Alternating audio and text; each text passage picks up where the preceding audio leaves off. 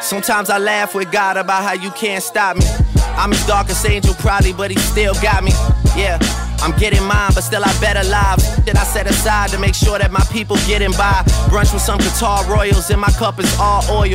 You know it's real when you to take the fall for you. All loyal, so you keep egging me on, and we gon' have to crack your shell just to prove to you you ain't hard boiled. Mm. Last night I tried some raw oysters. Man, that boy growing up quick. That boy know. All right, we're flying with the corners in this episode of the Back Judge podcast. It's once again myself and Leigh Murray. Sans Tommy Murray slacking a little bit on that tape, I guess. Too much going on at uh, Oakland to, to you know really make some time for these draft players, I guess. Tommy's but, hey. always been a fan of extracurricular activities. What can we say?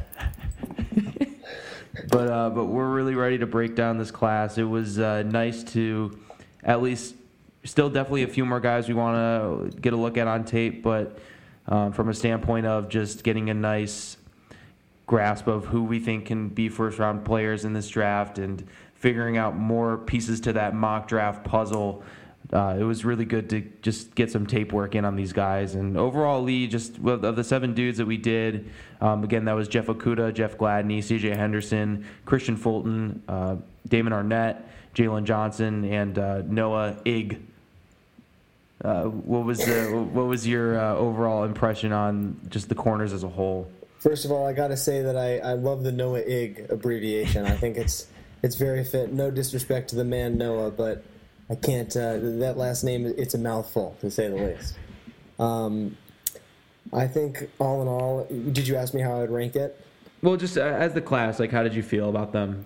Um, I feel like it's an interesting class, and you know, comparatively to the recent classes, um, I'm not sure where to rank it necessarily. I just think that this is a class that, and, and tell me if you disagree, Clark, because I'm genuinely interested. There's just a lot of question marks with this class, and it's not even a, necessarily a negative.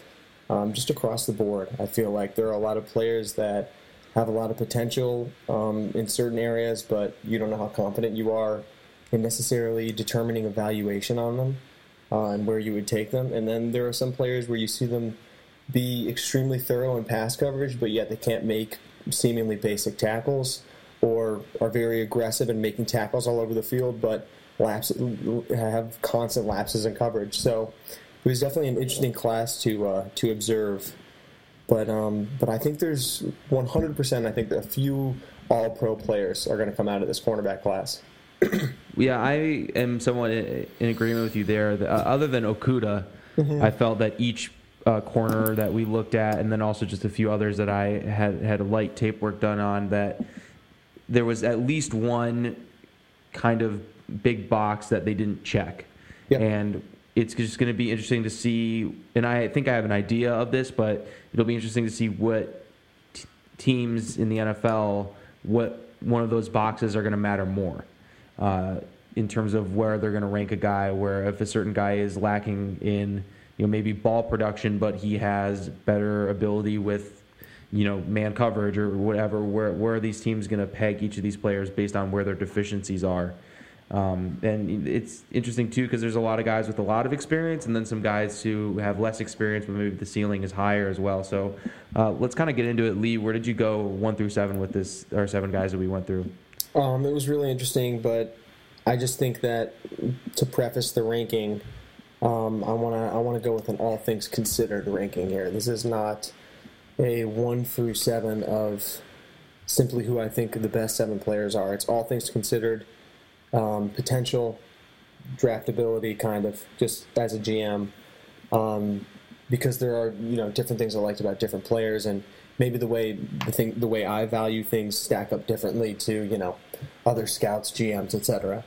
But uh, the way I would roll with it would be Okudah coming in at one, uh, Jeff Gladney from TCU coming in at two.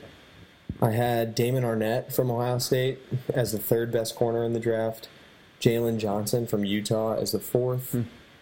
Kristian Fulton as the fifth, AJ Terrell as the sixth, and CJ Henderson as the seventh. Or sorry, no, we didn't do AJ Terrell. That was a that was a, a mishmashed ranking. I had sorry, I had Fulton, and then I would have had Ter- or uh, Henderson at six, and then Noah I at seven. Um, for that's pretty pretty close to what I did. So mm-hmm. I actually for for I gave mine away earlier when I just listed the dudes straight up, but I had Henderson and Fulton flip with Arnette and Jaylon Johnson. Um, I but uh, agree with you. Number one and number two, Okudah and Gladney, and I think we can maybe start there with with Jeff Gladney and talking about him as as a prospect. And I'm not surprised that we both have him above uh, the other two who get named maybe before him in mocks with Henderson and Fulton. Mm-hmm. Uh, for me, Gladney, and I hate doing this because, and I've I've hated doing, you know, I've sorry, I've made derogatory remarks against maybe draft guys who compare these maybe middle, more so middle prospects to these elite NFL players. But to mm-hmm. me, Gladney reminds me a lot of Tre'Davious White. And also in a class, I think he, his maybe his draft day story and all, overall NFL story will compare a lot to Tre'Davious White, where you're in a class with a high elite level Ohio State guy like Marshon Lattimore, and then you know a guy like Marlon Humphrey goes before him, maybe a little more flashy, you know, maybe a little more physically uh, gifted in terms of a combine or something like that. But when it comes down to just a, a pure football player and a guy who's just going to get his hand on the football and, and make a lot of plays for you, like just like uh, you know Tre'Davious did at, T- at uh, LSU, you have a guy like Gladney who's who's making a lot of the same plays at TCU and also has a lot of the same physical characteristics and play style that that Tre'Davious White has. And I think overall, in the end, he will be of a higher value player than maybe these guys like Henderson or Fulton, where it looks really good on tape and, and the fluidity and and the coverage skills and just overall athleticism is much higher than than that of Jeff Gladney. I just like Jeff Gladney's overall upside as just a pure football player who played a lot of football at TCU and a lot of good football. Yeah, uh, couldn't agree with you more, Klepp. I think in terms of uh, it's not by a long shot, but the height to wingspan ratio, Jeff Gladney has the best height to wingspan ratio out of anyone in this class outside of Okudah. Um, and I just think that Jeff Gladney is a guy who gets after it. That's why I ultimately put him above the Kristian Fultons and CJ Hendersons of the class, is because the, the the fine line I drew between Jeff Gladney and, and Fulton and Henderson was Gladney was willing to put his face mask in the in the dirt, willing to put his face mask in the mess of things, um, get aggressive, get gritty, uh, get angry, get mean, as as as Rip Torn says in dodgeball, and that's what you kind of need out of a DB, uh, you know, in in college and obviously in the NFL too. And you know, I understand that a lot of the scouts and the you know mock draft analysts they give coverage. Uh, they give coverage a much more. They emphasize coverage as a as a as a more you know reputable NFL trait, and I that makes sense to me. But you still have to be able to make tackles. You still be you still have to be able to will to be willing to get physical and to to make plays behind the line of scrimmage, and that's why Jeff Gladney kind of stuck out to me. And another thing I will say about Jeff Gladney that stuck out to me was he played the second half of the Oklahoma game. I think he was suspended for the first half. I'm not sure why. Um, I should probably look into that. But that defense rallied in the second half, man. And I don't know if he was a captain, uh, but he came in and they were really clicking on all cylinders. And you noticed a clear a clear difference between the, the TCU defense in the first half and the second half after Jeff Gladney was on the field. So I think he's definitely an impact player who 100% I would say has first round value. Yeah, I agree. And I mean, just to get on his some you know minuses real quick for Gladney, I did feel that he had his struggles with bigger receivers uh, in the Texas game. Collin Johnson, I, and this is not to say that he got dominated. He had his fair amount of wins against uh, mm-hmm. Collin Johnson as well. Um, but there's just moments, and it's not even that it's his fault. Sometimes it's just overall with his size, he he has some issues with with bigger receivers, especially when they go over the middle. Same with Mims uh, had some catches over the middle against him as well. So yeah. and, and uh, in terms of you know he like I said he makes a lot of plays on the ball, but a lot of those comes from risks that he takes when he's in zone coverage, and so sometimes I kind of had this as a plus minus. Um, you know, there were some plays in zone where, where he, you know, blew some coverages and allowed a, a big player to just because he was trying to bait something going the other way. So I think just maybe figuring out for him when he's going to take those risks and, and being smarter with that is going to be a key. But then again, you know, there's a lot of times when he you know takes a risk in zone and gets a pass deflection or, or something like that as well. So um, let's go to Henderson and Fulton and Arnette and Jaylon Johnson because I probably went a little more chalk here as I have Henderson and Fulton uh, above those two players, uh, whereas you had them flipped.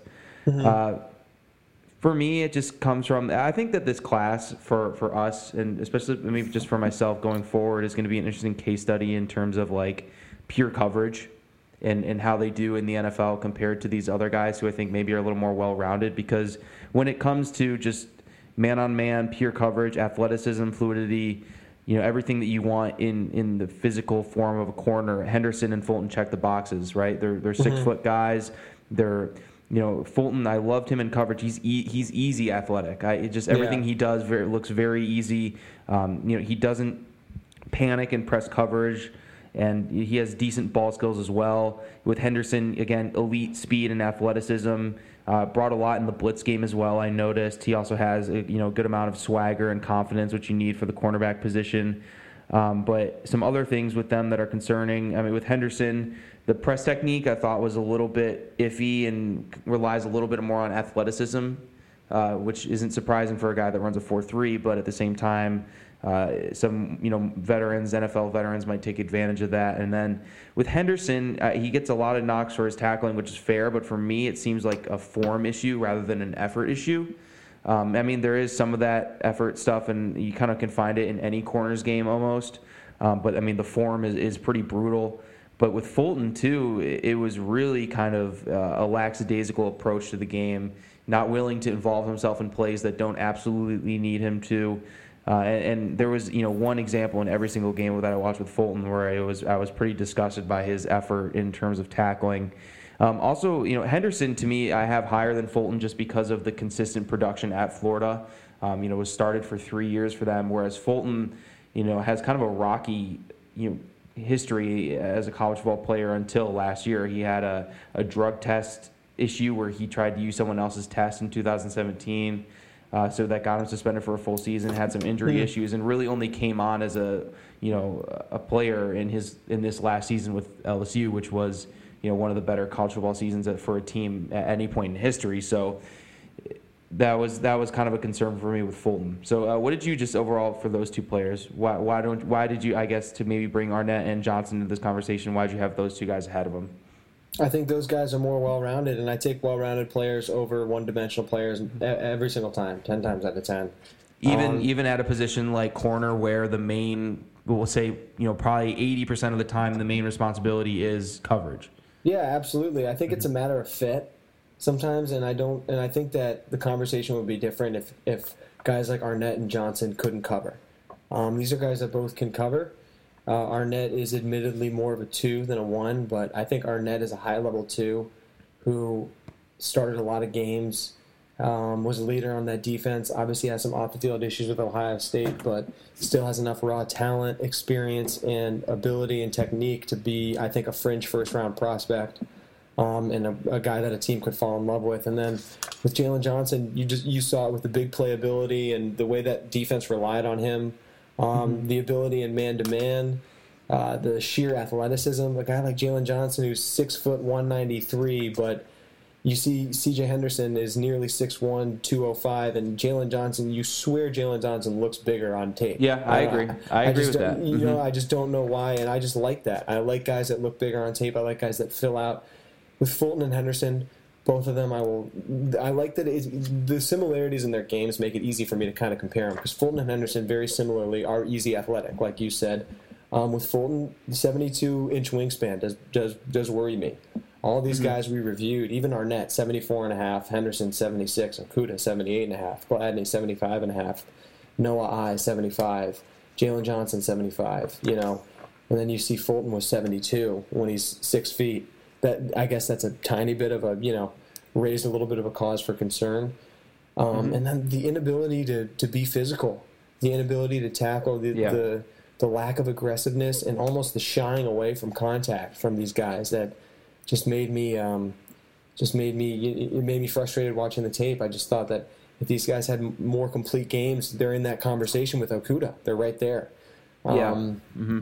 But but ultimately just kind of soft play on the outside, and they relied on the dogs on the inside and the safeties to kind of clean up for them, and and they did for the most part in their respective places. So I think it's definitely going to be interesting, like you said, with the valuation of coverage, but. I think Arnette in, in Johnson, where you might take a tiny bit of a lick in terms of fluidity and straight ability to cover, you don't have to teach aggressiveness. You don't have to teach the chip. You don't have to, to teach the, the want to um, and, and, and, and, need to be physical and, and know how to flip the switch, which I think is just a necessity on the NFL level. Yeah, so uh, personally with Jaylon Johnson and Arnette, for me, I had them both as, as just solid second round picks. Mm-hmm. Um, Johnson, again, like like you mentioned, just the desired length, um, weight, and speed for, for the position, and a really good interception volume, uh, a big play, uh, you know, waiting to happen for at the mm-hmm. corner position, which is was great to see. And usually those are things that do translate. Guys who get picks in college tend to get picks in the NFL, and the same goes the other way. Guys who don't get picks in college tend to not get picks as much as in the NFL. Um, I thought that though with Johnson, sometimes on deep routes, I just saw him he just wasn't there all the way. Um, in, against USC too, he gets beat on beat on a deep route and he just falls down at the end of it. So I didn't mm-hmm. think that that athleticism was kind of there for the entire route. And I saw, you know, even that play against Washington where he knocks the ball away, he's still his back is to the quarterback. I never really saw a great example of him running down the field, turning his head, and then knocking the ball away. Um, not to say it's not there, but just in the three games that I watched, I saw that as a trend. Um, and I thought he was just a little bit grabby uh, mm-hmm. in terms of the, the, press coverage. He you know would make the initial um, shot with his hands, but then he wouldn't kind of make up for it with his footwork and, and would continue grabbing beyond five yards. So that was just a concern for me in a, in a league that calls so many defensive holdings. Was a little concerned with that. And then for Arnette. Uh, he's super physical at the catch point, which I loved. Yeah. Um, you know, he's always bothering receivers as they're trying to, you know, make plays in the ball. Um, but at the end of the day, too, you go to the combine, he ran a four five six. Uh, I looked back. I went through mock draftable, went through mynfldraft.com, and I looked at every single corner drafted until about 2002 in the first round. Um, and no one had run slower or at the same speed as 456. Slowest guy was Mike Hughes, who ran a 453. So in terms of you know first round value in the NFL, I don't really think the I, I want to revise from from the last podcast. I said that there was what a seventy percent chance he went I round one. sixty. Sixty, yeah. I'm I'm putting that. I'm gonna drop that down to like maybe a twenty percent chance after I kind of did that research. I just think with his overall speed, teams are gonna be shied away from that. And you, I thought you know against Indiana, he had an awesome game. Him and Okudah dominated the Indiana game, but the big plays that he made, he was in zone and making great reactions. But I just wonder about that lack of speed may turn into a lack of versatility at the next level. And at the end of the day, too, not as not as much you know ball production as you would like to see. So um, mm-hmm. that's kind of what pushed those guys down into round two for me. But like a, a guy like Jaylon Johnson to me, Leigh could be a great Okudah alternative. For, yeah. for a team at the top of the draft that has a corner need, but maybe Okudah doesn't fall, or mm-hmm. maybe Okudah gets passed on for, for another need, to grab a guy like Jaylon Johnson at, at the top half of the second round, I think would be a great substitute. You know, you're not getting and I guess let's just to talk about Okudah for a minute because we glazed over him a little bit. For me, he just checked all the boxes. Physical in the run game, great in man coverage. You know, played in the Big Ten for three years, and, and he didn't. He never allowed more than 50 yards in, in a single game uh, for any of the receivers that he was covering. So uh, just a consistent uh, baller. He does, you know, lack maybe like the four three speed that you want to see in like a top 10 corner. He ran a four four eight which is still you know plenty fast to be a starting NFL corner. But in, in, terms of like the guys like Marshon Lattimore or Denzel Ward who have come from Ohio State and ran that that elite speed, he doesn't quite have that top top end four three speed, but. Um, for, for me, just was very much an all around player who I can see being consistent Pro Bowler in the NFL. Yeah, nothing to disagree with there. I love Free Hefe. Um, definitely best traits, most projectable, top 10 talent above average tackler, especially considering I would say if you only consider cornerbacks, he's a good tackler. Um, definitely, you know, sticky in man was relied on time and time again in man coverage and, and, and fit the bill. Um, you see the occasional mental lapses, but nothing that would that would drag him out of the top ten. I think that this is a guy who ton of production, but I want to open up the conversation of you know, the hard conversation of is he worth the third pick in the draft? You know, if you're not fielding offers um, from any other teams and you're looking up and down the roster and you have guys like Isaiah Simmons and Derrick Brown on the board, um, I know corners a need, but there are people out there like you, Klepp, who, if you throw the board out the window, just making an argument about the Detroit Lions roster, would, would venture to say that you know the interior de- defensive line is more of a whole than the secondary or the cornerbacks. So where does that leave the conversation? Well, how much better does Jeff Okudah have to be? How much better of a prospect does Jeff Okudah have to be than Derrick Brown in order for the Lions to say, you know what, hey, we may know that we need this interior defensive line help, but this guy at corner is so good, and although that's a secondary need, we're going to draft this guy to bolster our sec- our cornerbacking core that much. You know, I, is that the move that they're going to make? I, I just don't. I don't necessarily know. Yeah, and I don't. I don't want to.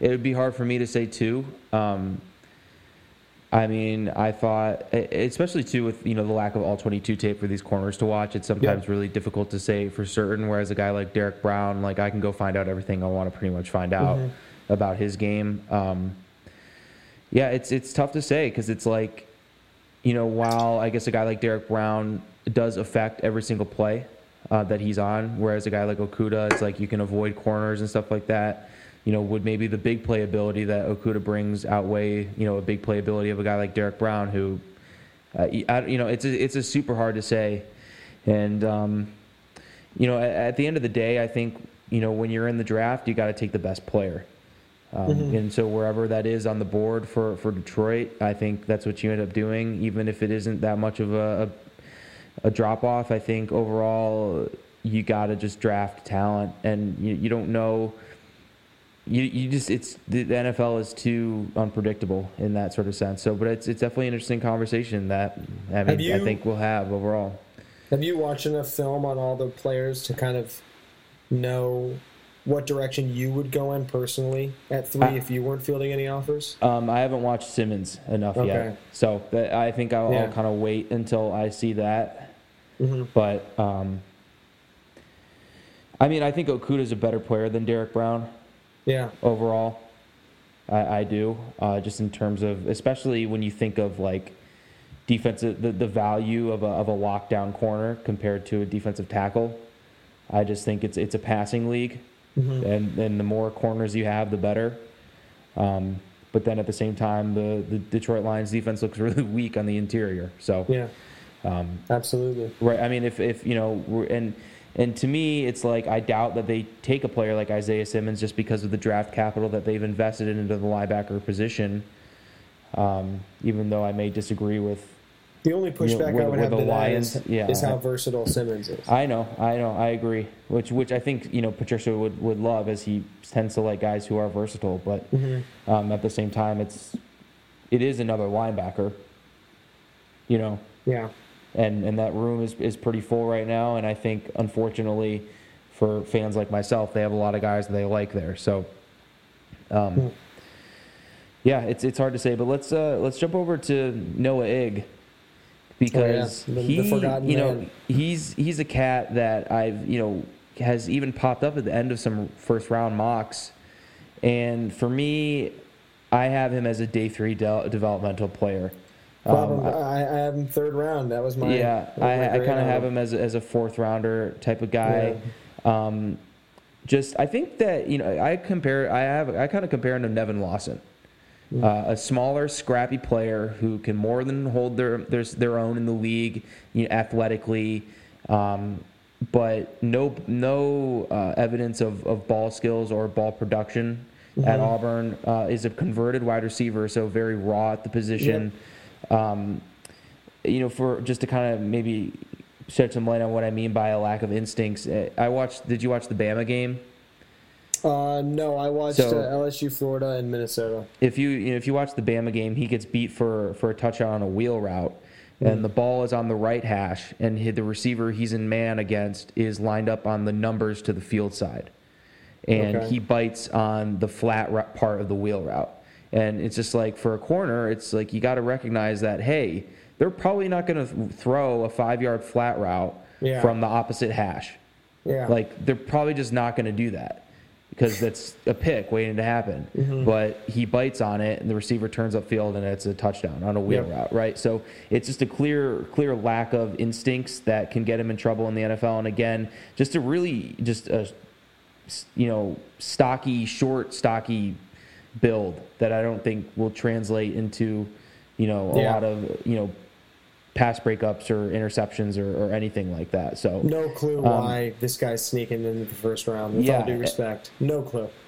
No, yeah, I completely No, agree. And maybe it's just because the team's fallen in love with him, and he does have really good, you know, athletic testing numbers in terms of you know the vertical and the broad jump and, Yeah. and the forty time. But that's that's kind of about it with him. I will say we did see guys like you know Amani Oruwariye last year sneak into like the early second round in some mocks, and then you know And then go in the reality fifth, hits you know, and then go in the yeah. fifth. Yeah, so But um, let's turn this that into the conversation to, to Parnell Motley. And Let's. I told you before the podcast that Parnell Motley is the type of player who makes me just doubt the draft as a whole, or even maybe just doubt what I am seeing because I watch Baylor, I watch Texas Tech, and I watch LSU, and uh, he is extremely good at being Yeah. a cornerback, right? And it's like Yeah. I see him as being way better than Noah Ig. Yet for some reason Noah Ig is jumping up into you The know the first J round, two conversation, where it's like Parnell Motley doesn't get a combine invite from people who are scouting these players to see who they want to see at the combine. And it's not like he he's at Oklahoma here. It's not like he's BJ Blunt at McNeese Yep. State, right? And even you know it's even funny too. Like Oklahoma, uh, like he comes off the field sometimes. Like I'm, I'm having to watch Parnell Motley through Kenneth Murray and, and Texas Tech. He's playing, playing, playing, playing. In the second quarter, for some reason, he's just not on the field, and they go on a touchdown drive. yeah. And it's like, uh, and then you you know the Baylor game, Mims scores two touchdowns, and then they finally just put Motley on an island, and yeah. he and he his impact is negligible. completely So- minimized. yeah, It's like, what is Oklahoma doing, right? And then all the big plays in the in the LSU game, you know, I, I, I put in quotation marks on my notes, playoff Parnell, because because none of the big plays that are happening are, are at all his fault. Yeah. And so uh, it's just, you know, he does, you know, look a little slight on film just in terms of his overall build. His legs look a little skinny. No, Sometimes yeah. he kind of looks a little hunched over and a little bit of a, t- a tight upper body. But he's not a freak. He's not the strongest guy out No. there. He's not the fastest guy out there.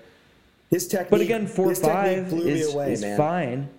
Yeah, exactly. If so it's like a four five. technique, man, yeah. and the resume, just look at the resume, right? Um, I think he's naturally coordinated. I think he has natural athletic ability and coordination, kind of like backyard baller ability. I think that's there. You know, like I think he's a good football player. He talk about a guy similar to, you know, Gladney, and we're harping on these Big Twelve corners all of a sudden, where he'll go in there and make a tackle, man. He Absolutely. may, the guy may you know truck him a little bit and he'll hang on to those legs and, and, and the guy may get an extra two and a half yards but he's coming down you know And he's It's not- willing. it's not going to be a cj uh, whiff Olay, you know cj Olay. so you know that's why i almost feel like it's just the fact that he's not a freak and he's so clearly just like a four or five guy with really good technique that and maybe just wasn't on the radar going Yeah. into the season. yeah But I mean, I, I look at him overall and I look at his body of work, and I don't understand how he's not a day two pick. Yeah, like a lock. Uh, yeah. And and you go on NFL.com, they don't have him as a prospect from Oklahoma. You go on the Draft Network, they don't even have a player report for him, and it's just super super confusing. And if you weren't such a college football guy or an Oklahoma fan, or if you didn't kind of see him popping up watching Yeah. Gallimore tape, it's like this guy would have been totally lost into the spreadsheets for into me. the ether. Yeah. Well, that was like one of the first things I said. It was like I was in my schizophrenic mirror room of, of watching Yeah. Parnell Motley and wondering what the hell was going on. Is it just is this just the Leigh Murray Is hype echo chamber? Like yeah, what? Are, we- yeah. Well, and I wasn't even wondering. It's like why is like not and no one's talking about this guy whatsoever. Yeah, know? no, like, there was not nowhere. any rumblings. And you look at the like I said in my article. Shout out my article. Other than a few errant tweets from PFF and Brett Kollmann. Yeah, yeah. They're- You, they're- you, well, you look at the, the four playoff teams. I mean, you got Fulton from LSU. You've got Okudah from Ohio State. You've got you know AJ Mm-hmm. Terrell Terrell from Clemson. Yep. And then you look at Oklahoma, and, and, and they got Motley. That's their guy. That's the guy who would fit that mold. And uh, yeah, for seeing a guy like Noah I, with all due respect, I can see where the projectability is, but I think Parnell Motley has proven so uh, so much in his in his past year that be hard to pass on him for, for a guy like Noah I. Yeah. So I don't know. It's just it's just again Mm-hmm. a guy who makes me really just doubt the entire thing, and just at sometimes I wish that I could have all the all 22 and none of the chatter, Yep. and just you know lock you know just see what happens when you come out. And I feel like that's what a lot of NFL teams do. Um, but then you Mm-hmm. know obviously part of the draft is projecting value as to where you can get a guy. You know what are you know would I take Parnell Motley in the second round? Yes. Is the lack of chatter about him make me think I can get him in the third round or fourth round? Yeah. Yeah. So like that's I think Mm-hmm. you know that the the fine line that you have to walk where if you're an NFL GM like say you know we're the GM of a team and it's like I love this guy and the thought of another team drafting him you know in the second round where I would have definitely taken him there is going to make Yeah. me vomit Yeah. but then at the end of the day like you know how long am I willing to sit and wait Uh, it's it's it's a tough it's a tough game to play. I feel like you know for that kind of player though, you just have to set a floor where it's like, Mm-hmm. all right, if this guy's still there at pick seventy five, I'm trading up to get him. You know, I think you have to set a floor and you got to set a ceiling. How high Yeah. would I take this guy? Yep. Because if because if draft day comes and the bullets are flying, and I'm not quite sure, I'd rather take him 15 spots too high or 20 spots too high than take another guy that and, and then and then kind of have that my heart sink after I send the card in, taking the other guy, because I don't know. You know, it was more of an impulse move. So And I mean, so I guess maybe just to, to put you on the spot here, both of us watched a little bit of AJ Terrell, and he's a guy you like. So in, in the Leigh Murray mirror room, just straight up, you can have either AJ Terrell or Parnell Motley on your football team. Um, see, this is such an interesting question because Parnell Motley is my boy, and he's proven. and AJ Terrell is a player who I saw so much upside. That's all I saw with AJ Terrell was upside, and I saw upside, and I don't mean like, oh, this guy's got upside. I mean like, he if AJ Terrell stayed at Clemson, we could be having an Okudah conversation about him next year. That I mean that type of upside. Like I mean, this guy is a couple years away from maybe being a bona fide number one. Um, and, and that maybe speaks more to how I feel about AJ Terrell. Um, and I think that's a conversation about team, where if you're like the 49ers, I think AJ Terrell is very enticing because you can let him learn under Richard Sher- Sherman. By the time Richard Sherman retires, AJ Terrell is a number And, one. and Saleh there too. Exactly. Um, so for that reason, I hate to do this, but I got to stay objective, and I can't. I'm in my emotions enough all the time. I, I'd take AJ Terrell. I take AJ Terrell because of the upside, and because, and because, um, you know, he put it on tape with Clemson. You know, and not that Parnell Motley didn't, but I just think that there's the projectability there with AJ Terrell. He was a, the four-star recruit, played, started from the beginning of the time his time at Clemson, has a lot of meaningful reps, and I think you can see where the sieves in his game are, and kind of improve upon them. Whereas you have a guy like Motley, where you can see him lock down Denzel Mims, but you aren't gonna, you know, you're not changing that four-five or that four, you know, four-four-eight or whatever it may be. Whatever I think it was a four-five from him, and you're not going to change the, you know, the uh, the the other you know in, inabilities in his game that are causing him to be even if he was like a third round prospect that are causing him not to be in the conversation in the same way that AJ Terrell is. So I would take Terrell, but that conversation in, in the Leigh Murray mirror room is way different than it would be for a lot of other people. I think because I lean Terrell, but if you're looking at me right now and asking me like Motley or Fulton. I might take Motley, man. I might take Motley. I I can see why someone would take Fulton, but I can't say I would be true to myself for taking Fulton because if you, like you said, if you threw all the chatter out and just showed me the film, I would understand that Fulton was more fluid in coverage. But all around and all things considered, I would say, man, Motley is more of the corner that I would want to take. He's more the guy that I would want because I don't think the lapses in his coverage are in, ir- irredeemable enough for Kristian Fulton's lapses and inability to make plays behind the line of scrimmage and in, in, in the box.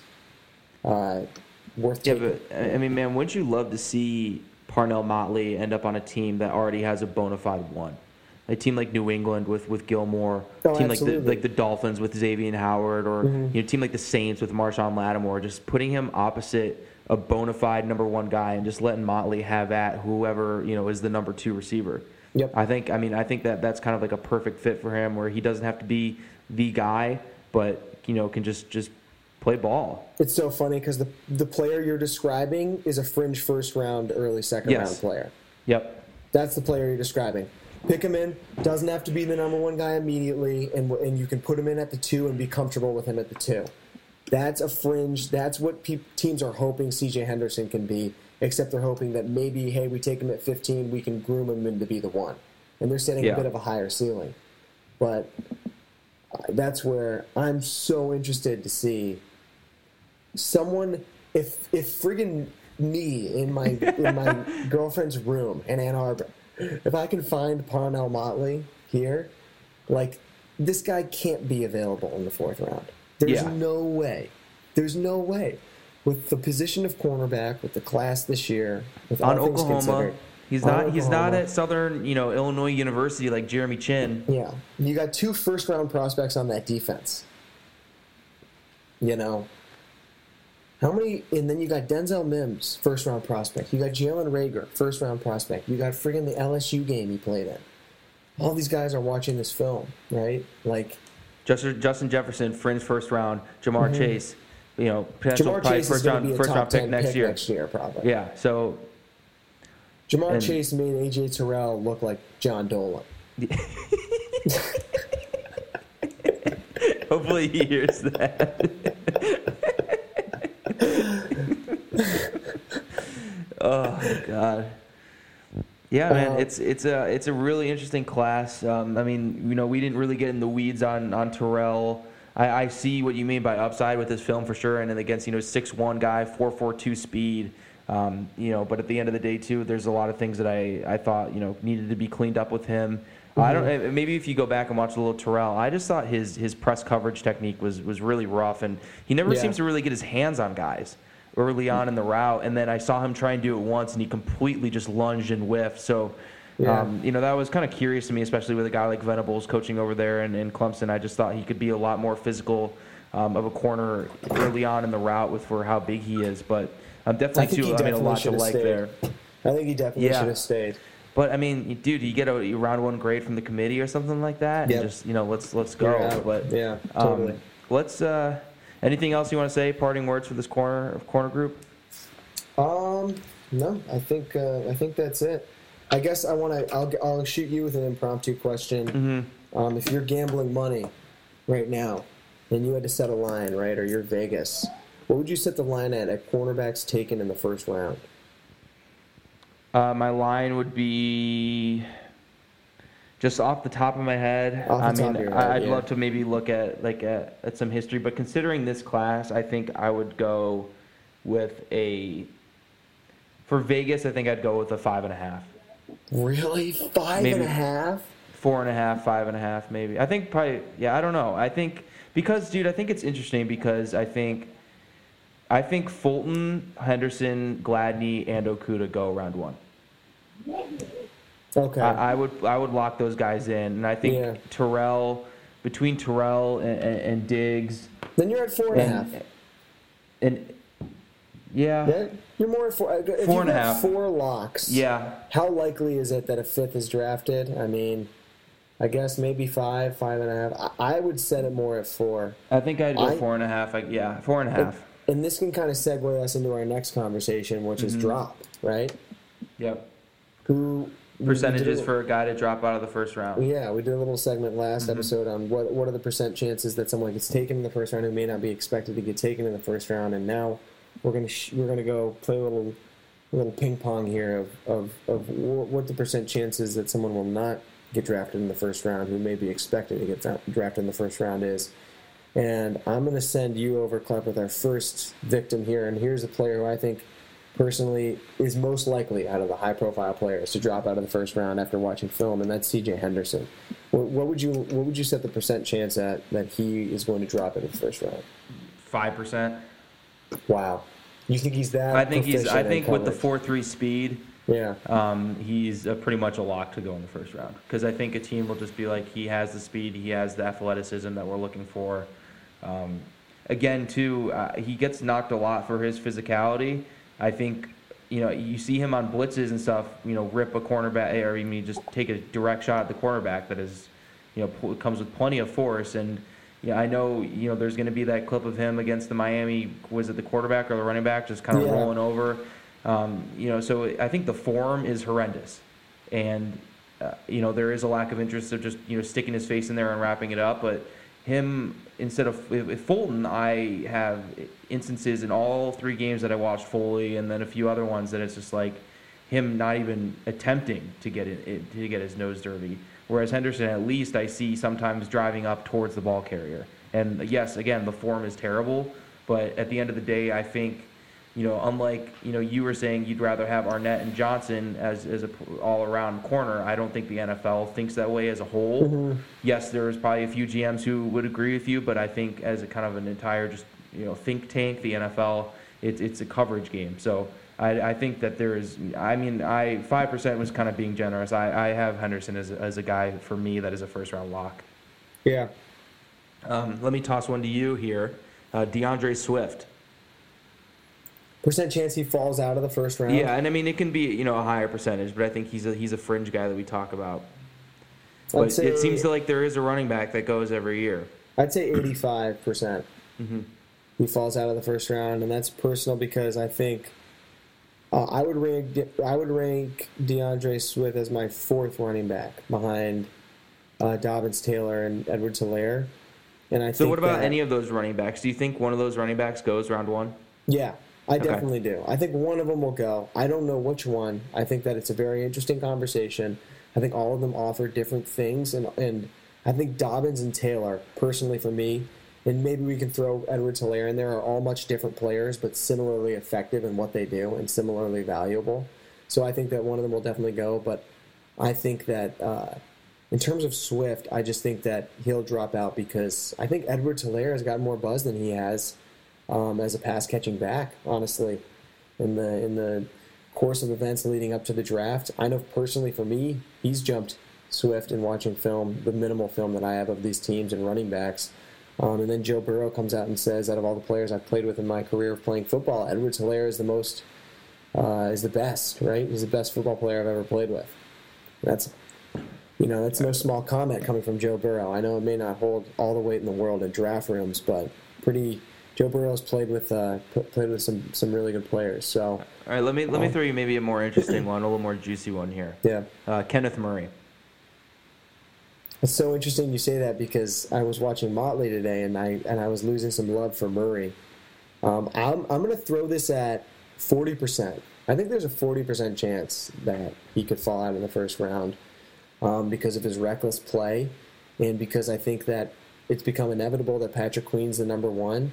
The only reason I wouldn't put it at over 40 or over 50%, and I think that ultimately I'd lean in, in favor of Kenneth Murray getting drafted in the first round, is because I heard that he absolutely hit a grand slam at the uh, in person combine interviews, and that he was just like, at, like someone said that he was, you know, one of the best interviews they've had in their 10 to 15 years of working in the in the combine or whatever. So, uh, so I think that that ultimately you get that type of player um, off the field and with what he can do on the field, with how scarce I think depth is at linebacker. He's sitting there anywhere from you know 25 to 32, I, I have trouble seeing someone maybe not come up and take him. You have another one on your head for me? Um, yeah, let me let me let me shoot one at you. Okay. What do you think the chances are that Grant Delpit drops out of the first round? Oh, I think seventy-five percent. Okay. I mean, maybe even up to up to eighty-five. Yeah. Um, I was listening. Can. I give just, you an I was listen- alternative one? Okay, yeah. no, go ahead. mhm. Go, go I mean, I was just listening to Move the bit, yeah. Sticks. I was listening to, to DJ and Bucky just talk about him and how uh, neither of them. And again, I- safety by far is the hardest one for us to scout as a Mhm. whole, just because of the lack of all 22 film. But both of them are just saying that um, they don't see anything really special with Delpit. Yeah. That there, there wasn't one thing that really like they thought that he could hang his hat on as a player, and then that coupled with the issues of tackling, which is a, a much bigger problem for a safety rather than a cornerback, uh, was just having him fall out of the first for them. And you know they were saying a guy like Jeremy Chinn or um, you know could could even jump ahead of him, and they were kind of saying the same stuff about Xavier McKinney as well. That that, Interesting. that the kind of they were losing a little bit of love for him. so, um, Huh. yeah. Yeah, I was going to say who goes first: Antoine Winfield, Jeremy Chinn, or Grant Delpit. Yeah. I mean, I could even throw a curveball into here, and uh, it was Davis from Cal. Ashtyn who- Davis, Ashtyn, really? Ashtyn Davis is a guy who I've been reading about that's been getting a ton of love. I think this safety class is really up in the air, um, and there isn't one guy that I would totally like. I I would say Winfield Mm. If I because just because I think he has you know the injury stuff is there, but oh, in terms of ball production for his safety um, and, and just overall play uh, and, and being in the Big Ten, he has less question marks Hmm. there. Um, I mean, I wouldn't be surprised honestly, Leigh, if if uh, McKinney, Chinn, Davis, and um, Winfield all go before Delpit. Hmm, interesting. So- yeah, I wouldn't be that shocked. I couldn't. Yeah, I, I wouldn't be. Uh, I don't think I'd be that shocked, but but I don't know if I could see that happening. Just because of the hype surrounding Delpit I coming know. into the year. I know. yeah. I know. And then maybe he's the guy who just goes 15 again, where it's like it's a Clelin Ferrell situation Yeah. to to a lesser degree, not top 10. But Mhm. uh, do, you, Um, do you have anyone else, or do you want to jump into these luxury picks? Um, let's jump into the luxury picks. All right. So this is going to be uh, first round selections that a team is maybe adding strength on strength, or just maybe ignoring some areas of need to to take uh, a player that they really like, or just want to you know make their strength a, a super strength of their team. And I'll, I'll kick it off with the Baltimore Ravens taking a wide receiver at 28. Um, and, and any of the guys who maybe could fall after Ruggs, Jeudy, and Lamb.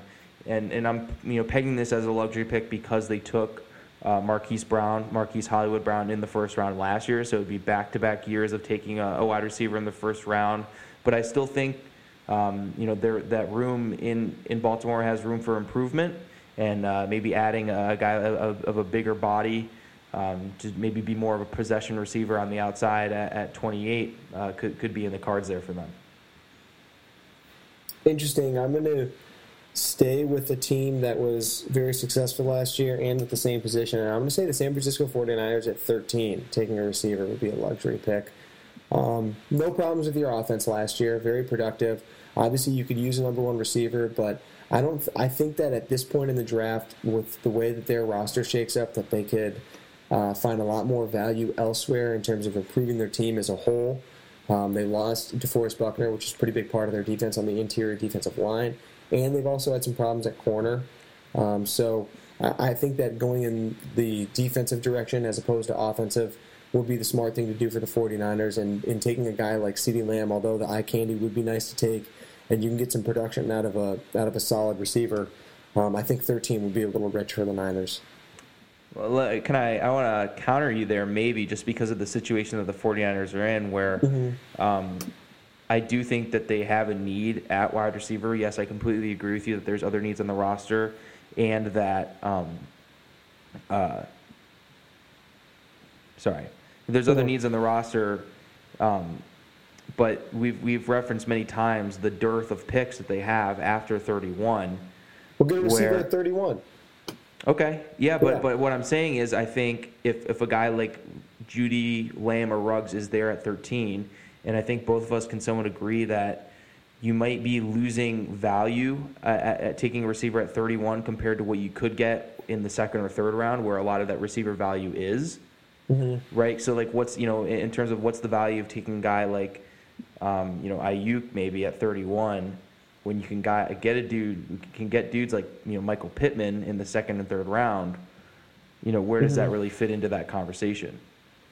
I just am taking it more from the angle of address defense first and offense 2nd Um, and even with the way the class shakes up, I think I'd rather have, say for instance, I'd rather have you know Javon Kinlaw and uh, you know Laviska Shenault or Brandon Aiyuk, like you said, than CeeDee Lamb and you know Neville Gallimore or CeeDee Lamb and Um, you know, some you know uh, full. I'd rather have I'd rather have uh, Kinlaw and in, in, in, a receiver you can get at 31 than than those guys. And I, I guess this could be. I feel like Tommy would disagree with me. Like this is a bit of a kind of radical take, but I just think that the Niners' offense was so efficient last year, and the way they ran the football was so efficient. And I know they lost Emmanuel Sanders, but I just don't think that bringing in a young, bona fide number one receiver would be the best way to pair with things with Deebo Samuel. And you also have guys like Jalen Hurd and Dante Pettis on the roster who are waiting to pop off. Um, and still, you have to disperse targets to Kittle as well. So I just think the way that that offense works, it'd be better to bolster the defense and continue to have the defense be a well-oiled machine, and let Shanahan handle the pieces he has on offense and, and build more at 31. That's well, kind of more where I'm coming from. I'll take my, my second luxury pick to the pick right after the Niners and the Super Bowl champion Chiefs, mm-hmm. taking J.K. Dobbins at 32. I I dissent that. I think that'd really? be a great. I think that'd be a great pick. Yeah. Well, no, no. I'm saying I like it too. I like it as a pick. I'm just saying it would be oh. a little bit of a luxury pick, right? Oh, really? To, Why so? Um, because you, you had an effective running game last year with Damien Williams. Uh, he, you know, arguably should have been the Super Bowl MVP over Mahomes, if not for maybe that one play to Tyreek Hill.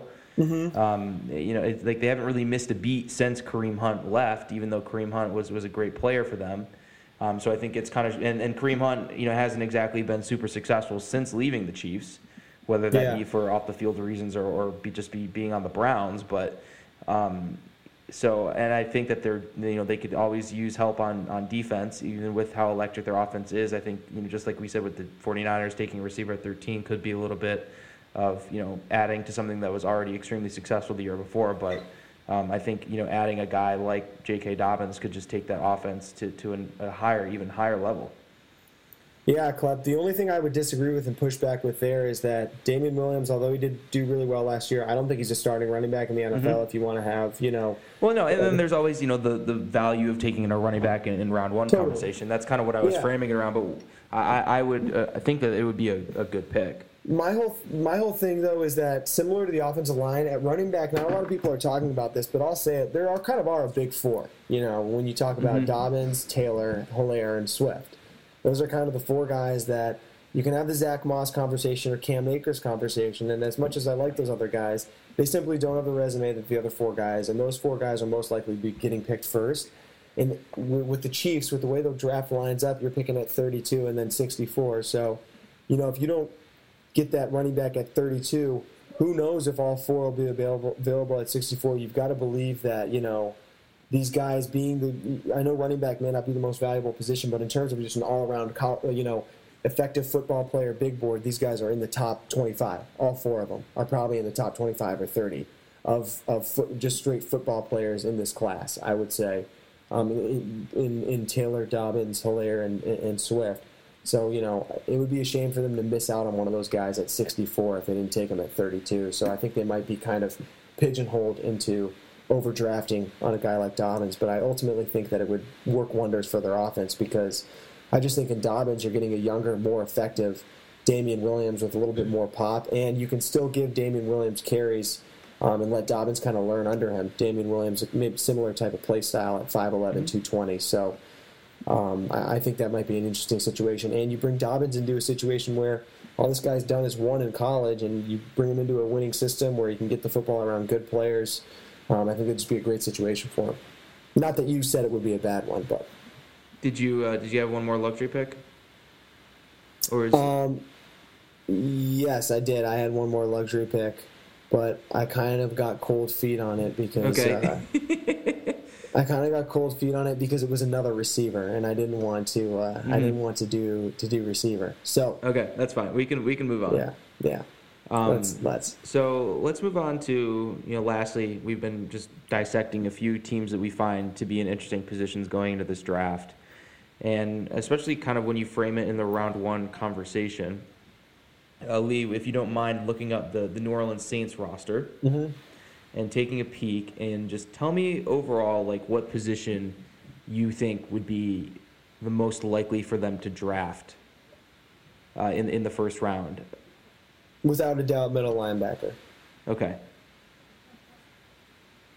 Just at, because at 24 and, and okay and then i guess Mm-hmm. with with that being your selection um, do, would it be patrick queen or kenneth murray do you think both of them would be there at that point do you think I there's think a good one chance of them will be there. Okay. I think one of them will be there.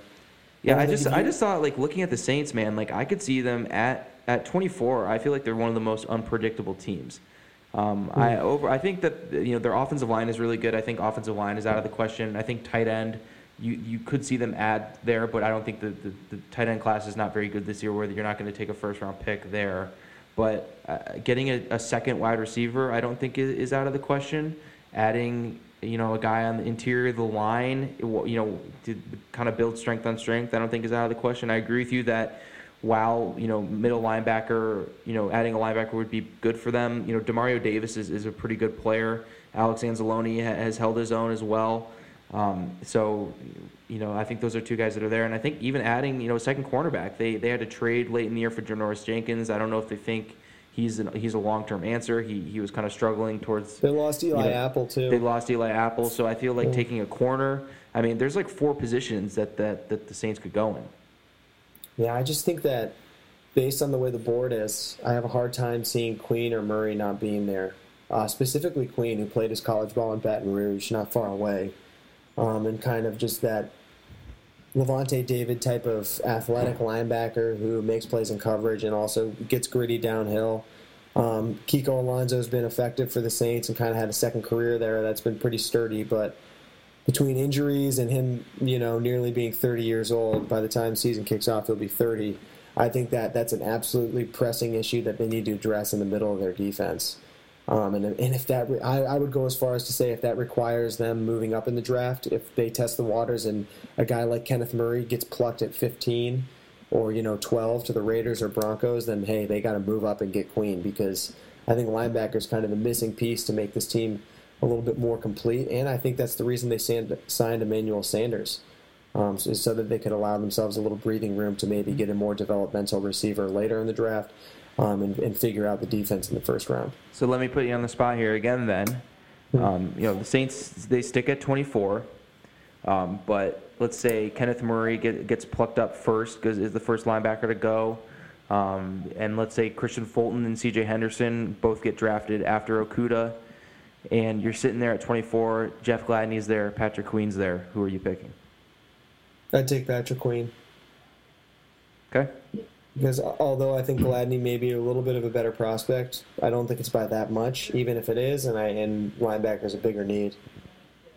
Okay. Fair enough. I, mm. And I think Queen would fit in really well in this defense with those athletic linebackers. Like I just think he, you plug him in right in the middle, and he would fit in in that defense and that division. You got those linebackers that, you know, I mentioned already mentioned mentioned Lavonte David, and then you, they brought in Devin White last year from LSU, and uh, you know, Kuechly just retired, I know, but that that division's definitely got a reputation for those athletic linebackers. Who's the guy in uh, in Atlanta too? Deion Oh, Deion Jones, yeah. yeah, yeah. So I I think that'd be a good move for, for New Orleans. Yeah, but I mean, and then let's let's just throw this out here too, Leigh. Hmm. Percentage chance they they take a quarterback, at, in, say in the first two days of this draft, Um, or do you think that they like Taysom Hill I'd say to be seventy percent chance. Okay. Like, what if a guy like Jordan Love is there at 24? And I know, I know, I know, we probably Uh, need to get into the QB room a little bit before we start Yeah, talking about these guys like that. But just in terms of what you hear about Hey, Jordan man, Love and, and the. Saints, If if if you who am I to say if the Saints, you know, if you have a first round grade on him, which they very well could, and you think you can bring him in, and by the time Brees retires, he can take the reins, you know, and he's got that high upside that a lot of people see. I personally am jaded, you know. Um, Jordan Love is kind of my lock of this year. Drew Lock. I, I really don't like him. I'm not a fan of his. I think if I definitely need to get in the weeds a little bit more, but I'd probably put like a third, mid third, maybe fourth round grade on him, and I can kind of see where the upside is. But I don't think those mistakes are, are, are too fixable at this point, and I think that there are other quarterbacks out there who warrant a little bit more attention, who aren't aren't getting it. So, but but you know, not to diverge from the conversation, I think the Saints are absolutely a candidate to to to be in conversation to take a guy like Love at 24 or from or Eason in the second round. Cool. Uh, you had a? Did you have a team that you wanted to go over for a minute? Yeah, we're going to stay in the playoffs, and we're going to stay in the NFC, and we're going to go to the team that beat the New Orleans Saints in the playoffs, and that's the Minnesota Vikings, um, who, aforementioned on this podcast, traded away Stefon Diggs and have the 22nd and 25th pick, respectively, this year in the in the draft in the first round. Um, and this is a team that is really they got to take a long, hard look in the mirror because me as a Lions fan, if I think the Lions have a chance at competing for this division from the bottom of my heart, which I genuinely do objectively, then the Vikings better darn well think they have a, a chance at competing for this division, even with trading Stefon Diggs away. Um, and in order to do that, they don't have a lot of breathing room to make mistakes. Um, this is a team that could use help on the offensive line. Just traded arguably their best receiver away. Uh, lost the bulk of their cornerbacks, Mackensie Alexander and Trae Waynes uh, and Xavier Rhodes, all in free agency. So they have no one at corner except for Mike Hughes, who was mentioned on this podcast earlier, slowest 40 in the past, you know, five years to be drafted in the first 20. round. He's um, 20 years. 20 years, yeah. He's 23. At least until until the 40 times started. They, around 2002, it started to become spotty to find uh, 40 times yeah. for these guys, but yeah. Hughes has been solid, but he's nowhere near a one. And then yeah, you also Nate had an injury too. Nate Meadors is your second best corner. You know, and I'm seeing this team yeah. like I don't know if you maybe consider packaging 22 and 25, and if you see a guy like Okudah falling, do you do you try to make an attempt to move up and get Okudah? Because can you make an argument that if you have a bona fide number one cornerback on this defense, that it it would be more valuable than bringing in uh, even a Jeff Gladney and a Justin Jefferson. Yeah, or but I mean, think... the thing is, too, Leigh, I look on this defense and it's like I see holes along the defensive line as well. I mean, Everson Griffen is gone. You didn't even mention him in terms of the mass exodus yeah. that this well, defense. They signed, they signed Joseph Pierce, is gone. I mean, yeah. Yeah. So it's like in terms of you know a guy opposite Danielle Hunter, who is one of the best edge rushers in the NFL, but I mean you're looking at a, a lack of talent for sure on this defense, which is the first time you've been able to say that in a while about the, the Minnesota Vikings. Bo had a really good year last year, I will say. Mm-hmm. So I mean, he it's a good it's, year. It's interesting, but I mean, you could also see them going uh, in, in a direction to, to shore up that offensive line a little bit more, which I definitely think they need to do. Mm-hmm. Um, so I guess so. What is your uh, what is your question that you're asking me, if you have one? I'm just, just. It's not necessarily a question. It's just that this is a big, huge. This is a huge offseason for the Vikings, and I think this is do or die. This is their window right here. This draft will define their window. I think, and if they can get an effective receiver to pair, I the fact that they signed Tajae Sharpe makes me think that they're not going to go receiver and they're going to rely. I don't know how much of a boost that is. But they though. have they have Bisi Johnson, who's 23. They drafted him, you know, two years ago or whatever. Mm-hmm. Um, and I know, you know, he's not necessarily a high profile. They also got Tommy's boy Dillon Mitchell from they Oregon. They think the world of Olabisi Johnson, from what uh-huh. I've heard. And you know, you you bolstered the line a little bit last year. You definitely can address it more, but I think defense is where you need to go with both picks in the first round. Is what yeah, I'm saying. Yeah, well, and I mean, like we were talking about, the maybe you know, while this receive the, the, the value in this receiver class might be in that second round when you come around mm-hmm. to pick 58 and you can get a guy like Mike, you know, I, I keep saying his name because I, I, I, love him so much and that's Michael Pittman. Yeah. Uh, you know, so it's like, what's preventing you from getting a guy like him at 58? I mean, would you rather have Justin Jefferson at 25 or Michael Pittman at 58? Definitely Pittman at 58. You know, and you get two deep. So it's yeah. like, I, that's where that's where I kind of end up. So maybe if you take a guy, uh, maybe you get a uh, you know a corner like Jeff Gladney at 22, and then you, turn around right at pick 25 and and add. Uh, you know, I guess you already have Anthony Barr, but maybe even add a Patrick Queen, or maybe you, you go go in. Yeah. Uh, would be a good pick for them, man. Or or what if you get you know Yetur Gross-Matos at 22? Mm-hmm. And then you can add, maybe you can even get Gladney again at 25 if you don't think the Patriots or Saints will go or in that would direction. that be a home run for them if they came home with Gross-Matos and Gladney out of the first yeah. round? That'd be something.